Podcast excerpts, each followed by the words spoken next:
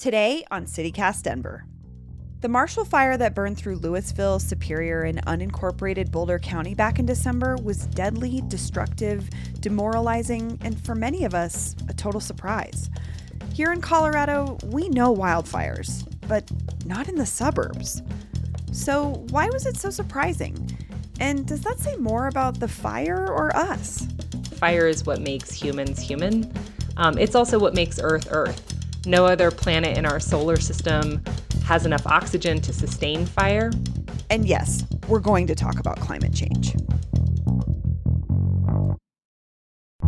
Today is Thursday, January 13th, 2022. I'm Bree Davies, and this is CityCast Denver.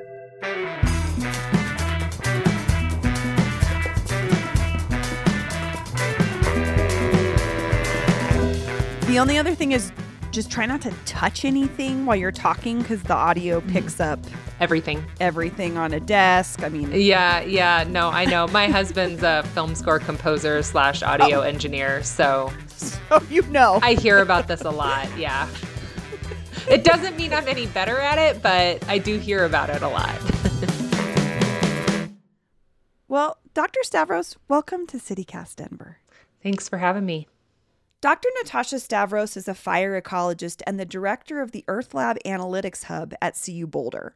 But before that, she was personally evacuated from two megafires in California in 2003 and 2007. So for her, the Marshall Fire last month was personal, but not a surprise.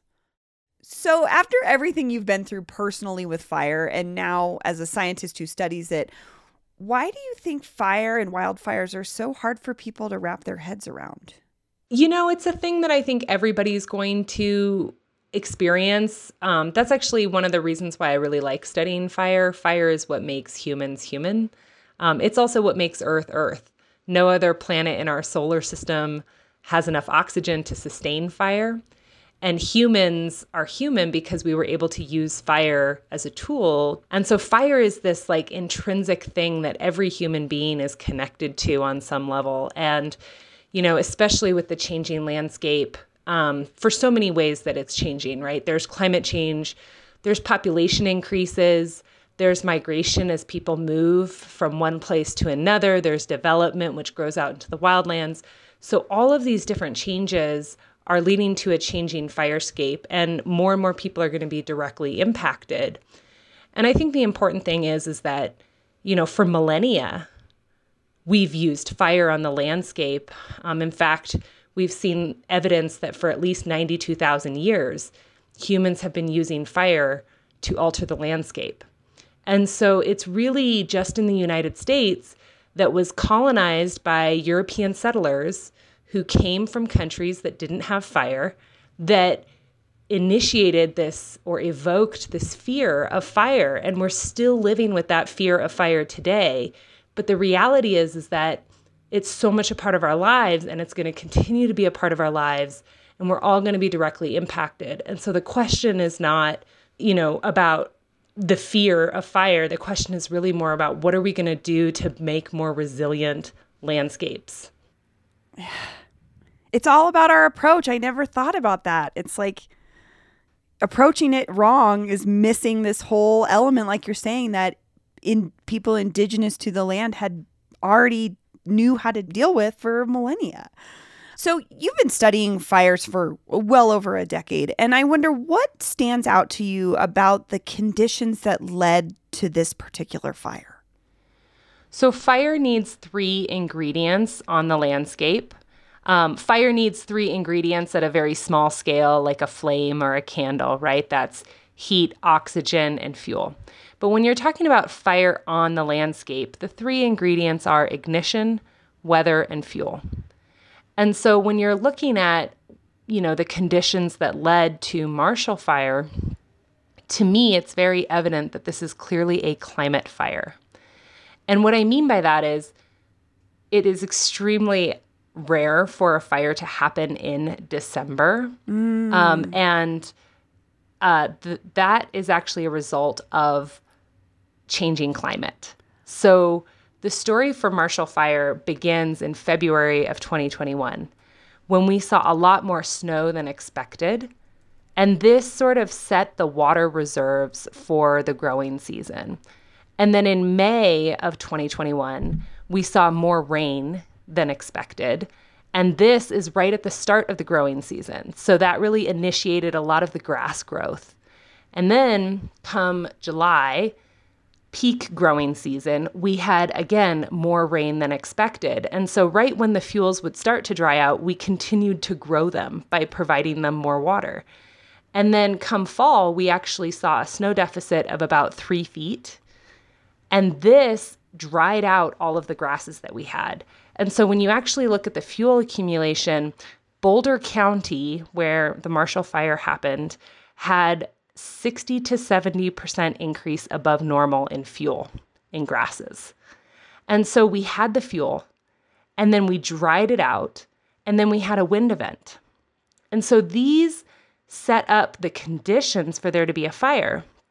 And to be honest, that third ingredient, ignition, is quite inevitable when you have humans interacting with the landscape because there are literally dozens of ways that there can be a spark.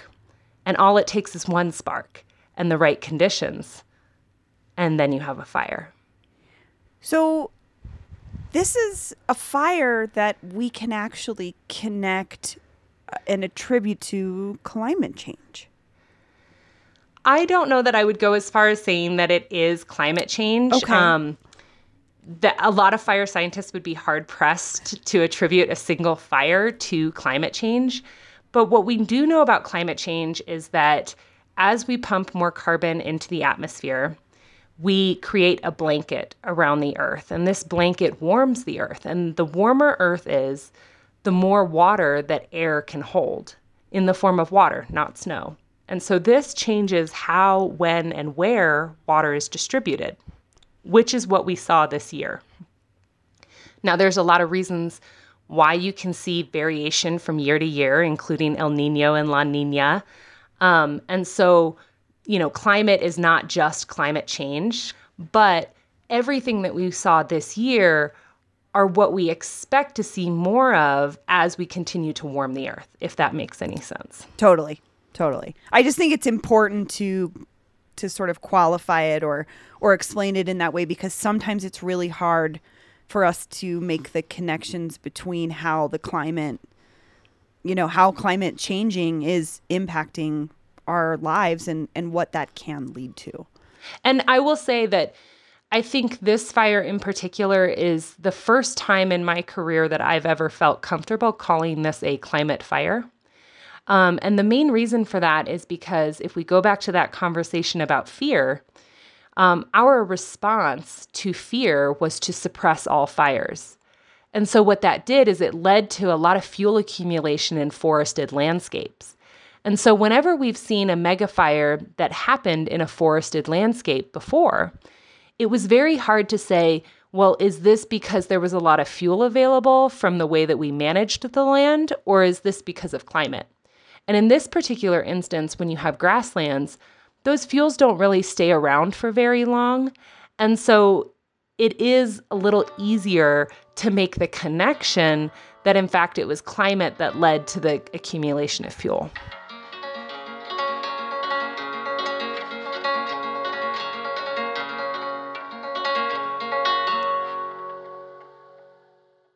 At Evernorth Health Services, we believe costs shouldn't get in the way of life changing care, we're doing everything in our power to make it possible.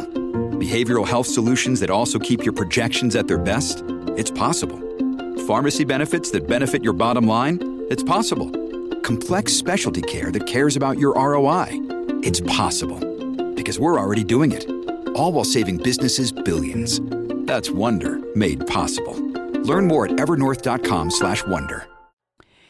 So I, I'm also thinking about so the fire is has been contained. I mean, the fire's done, but what happens afterward is is obviously a, a huge part of this ongoing conversation about the uh, lasting impacts of of mega fires. Um, so as people are, you know, they're starting to rebuild their lives, but what are we looking at in terms of climate and environmental impacts that are still around after the fire?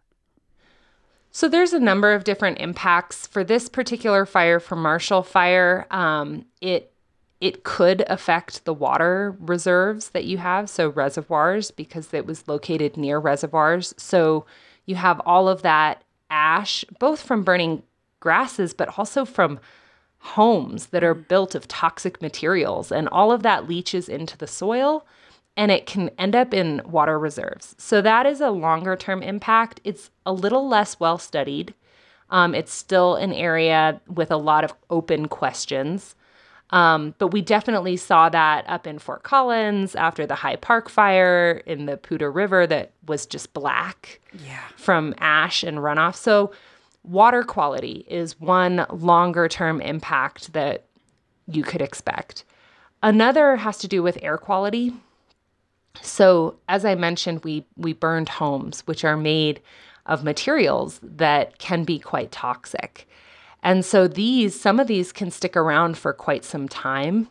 Um, some of like volatile organic compounds can actually sit as residue um, on walls for people, right? So there's actually a lot of longer term impacts that people whose homes may not have been directly affected by flames may still experience in the coming months. Yeah, I'm just thinking about when you, I, you know, I've accidentally melted plastic on the stove, putting something too close to it, and how awful that smells. I can't imagine on a scale that large, all of that mm-hmm. toxic mm-hmm. residual stuff. Yeah. Ugh. Yeah. So I'm thinking about the larger scale implications of of change and and things that we need to do to address these situations with with climate change and fires.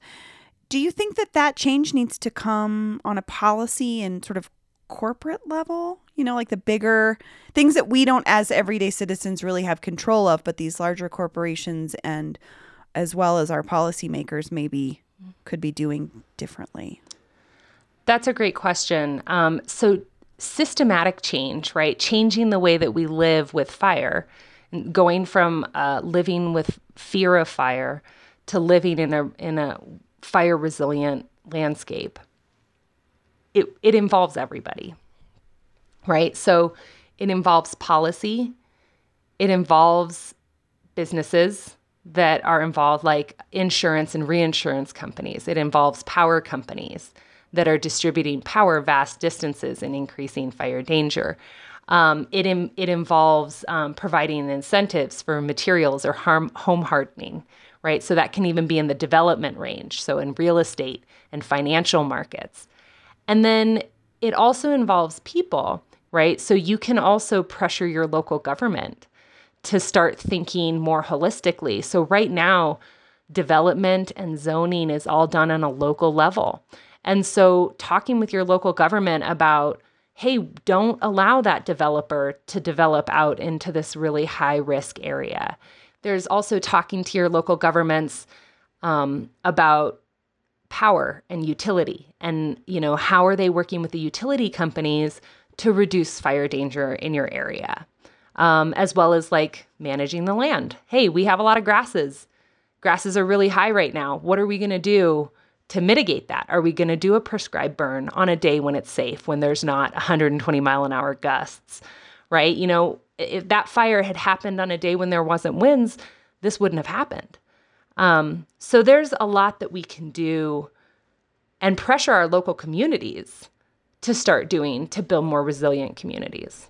So, Dr. Stavros, I just have to say, I think about how many of these interviews you've probably done and how every year our fire situation gets worse. Do you ever feel like you're screaming into the void, or do you think these things are, are resonating? So the there's been a lot of chatter about the recent movie on Netflix about Don't Look Up. I'm thinking about it right now. Yeah, absolutely. yeah. At this exact moment, I say we sit tight and assess. sit tight and assess Sit tight. and then assess. The sit tight part comes first, then you got to digest it. That's the assessment period. That feels really close to home. In fact, I'll be totally honest, I have not watched it. um mostly because I'm living it right now. Yeah. Like I just I can't It's I don't have the capacity.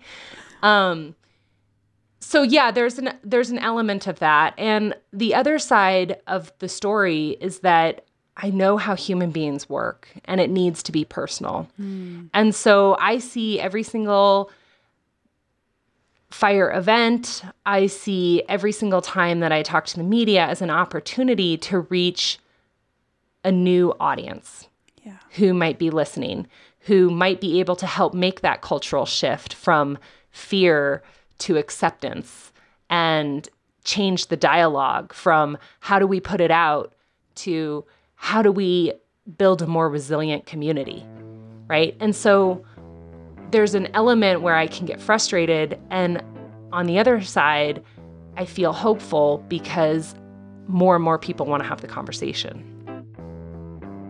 Well, Dr. Stavros, thank you so much for joining me. This has been enlightening. Yeah, thank you so much for having me.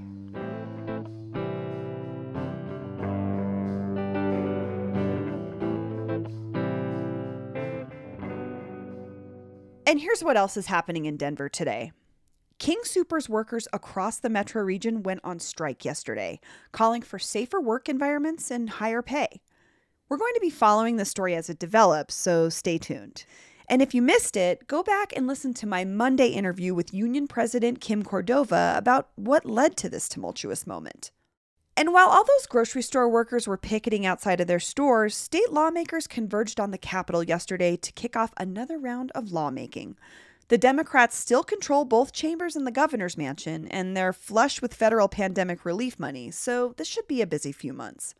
They unveiled their platform earlier this week, so we'll be looking for legislation on affordability, education, public safety, and healthcare.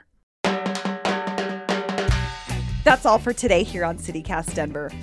Hey, did you know we have sister podcasts and newsletters in other cities too? Our latest edition is in Pittsburgh. So if Yins have friends or family in Pittsburgh, tell them to check it out. We'll be back tomorrow morning with more news from around the city. See Yins later. Just kidding.